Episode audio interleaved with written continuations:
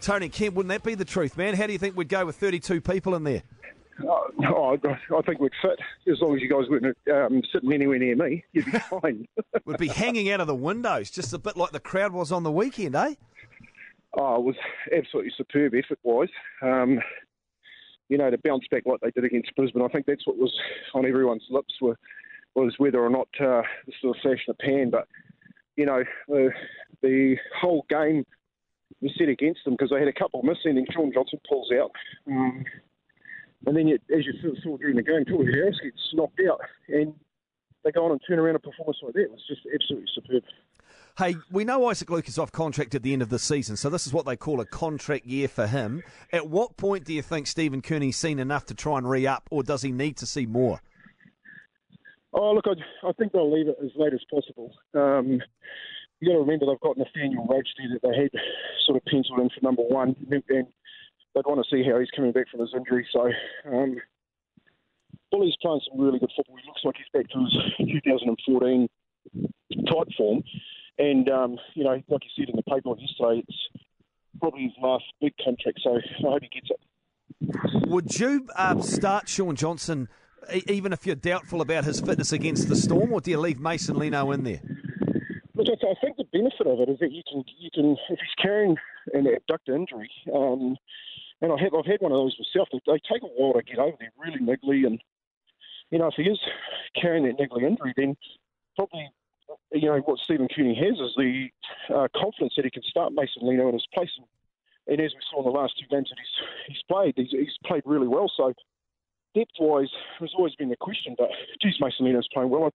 I, reckon his you know his leg speed's been outstanding, and just the way that he's grown in the in the off season. Um, the good thing about Mason Lino, if they the Warriors don't give him an upgrade, there'll be other clubs in the competition that want him. Yeah, you talk about this game on Wednesday. The upside for Steve Kearney here is if he wanted to maybe just keep it easy with Shaun Johnson, Tony, is they won't have a game for I think another ten days after that. I mean, do you think this is a genuine conundrum for him as a coach? Oh, no, not necessarily. I, I actually don't think Shaun Johnson will play. Um, you know, I, I dealt with a Tohu Harris after the head injury will play.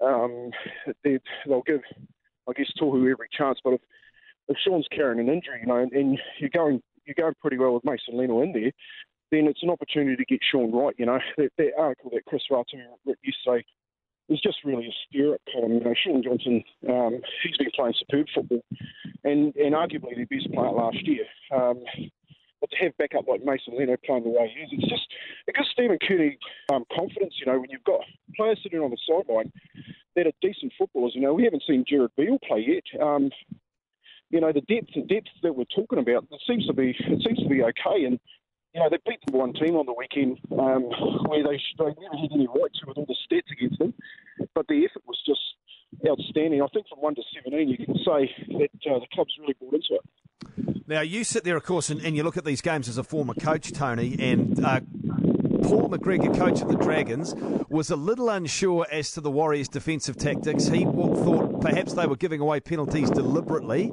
Uh, Steve Kearney said, no, that's not the case. We didn't go in with any preconceived ideas. As a former coach, what was your take on what the Warriors did defensively? Oh, I thought it was superb. I think that's what they've built the season on so far. Um, Paul McGregor's just, you know, uh, sent a, sent a little bit of a, a, a veiled shot across the, the bow, Kearney, but you know you could send a, that shot uh, across the other 15 clubs if you wanted, because they're all mucking around with the play especially on their try line, um, to set up the, the defensive line.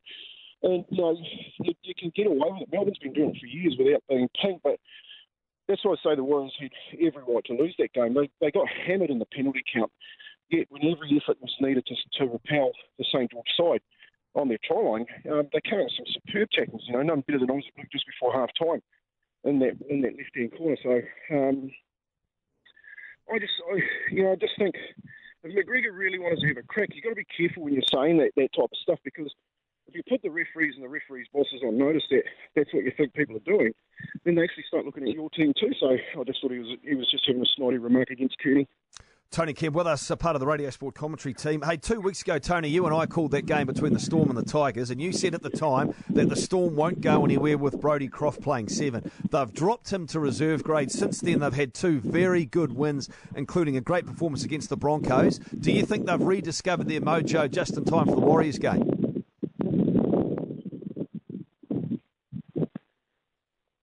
Hello. A little blustery. Have you got me there, Tony? Yeah, look, I, I just I think that um, they were always going to come back, Melbourne, weren't they? You know, when you got the likes of Billy Slater and Cameron Smith on your side, um, they're going to get their they're going to get their team up. And for me, it was really interesting, Kent, after that game that we we called. Um, Cam Smith called, just came out and called his called his team out and said, you know, to win games, we need to play a lot better than what we did tonight, and players need to do their job. So I think uh, what we've seen in the last two weeks is the old Melbourne Billy Slater's back to his best, um, and it's going to be a, a, typical Anzac clash. You know, they built that Anzac clash over in Melbourne on the back of the AFL, um, and I remember uh, seeing a story about how Melbourne uh, have really built their perception of that game and how the Warriors have, have, really bought into it. So I think from a local derby perspective, there's none better than an Anzac clash with Melbourne, and it's going to be a real cracker. Yeah, to me, it's it's the game of the round for sure, Tony. Just one final thought too on on the way in which the Storm may attack the Warriors with Will Chambers back on that right hand edge. Is that where you could possibly find a weakness and, and a chink in the Warriors' armour? The Warriors' left defensive side. Look, I'm, I'm uh, well. I hope they do. I think I think what we've got with uh, Anthony Gelling out there on our on our uh, left edge is a real unknown. You know, he really handled um, Aitken on the weekend well. He put, he got him out a couple of times. You know, Aitken he scored a couple of tries just by, by being given the ball and taking a one-on-one against a centre and going through him. And Anthony Gelling uh, absolutely beasted him. And then when he got the ball jumping off that left foot and scored that try, you know, I think I, think he's a real unknown quantity in the, in the competition this year. So you know, it'll be a real good matchup that one uh, on the week. I'm sure. I'm sure uh, Stephen will make sure that he knows, you know, up against Will Chambers, arguably the best centre in the competition, he needs to be up for it. But but for me, the, the game will really be won in the middle of the park, especially in Melbourne. It, it always has been. You know, when I, I remember going there and with our team when Camper was playing, and they, you know they just bash each other in the middle of the park, and that's what I'm looking forward to to see who sets the who sets the standard and which team can come over the top. All right, you set the standard, man. What's your score on the Kempometer? Well, on the night we are expecting the Warriors come back with a big fight, and they were sublime. I'm going to give them a nine.